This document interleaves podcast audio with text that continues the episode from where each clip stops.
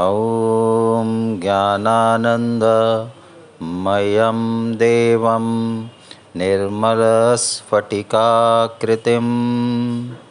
आधारं सर्वविद्यानां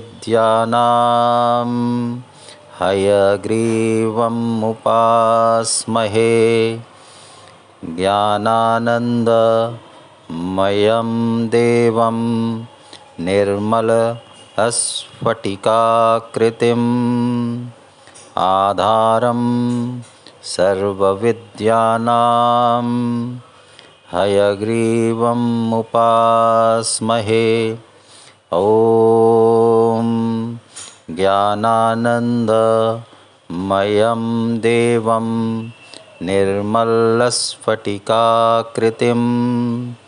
आधारं सर्वविद्यानां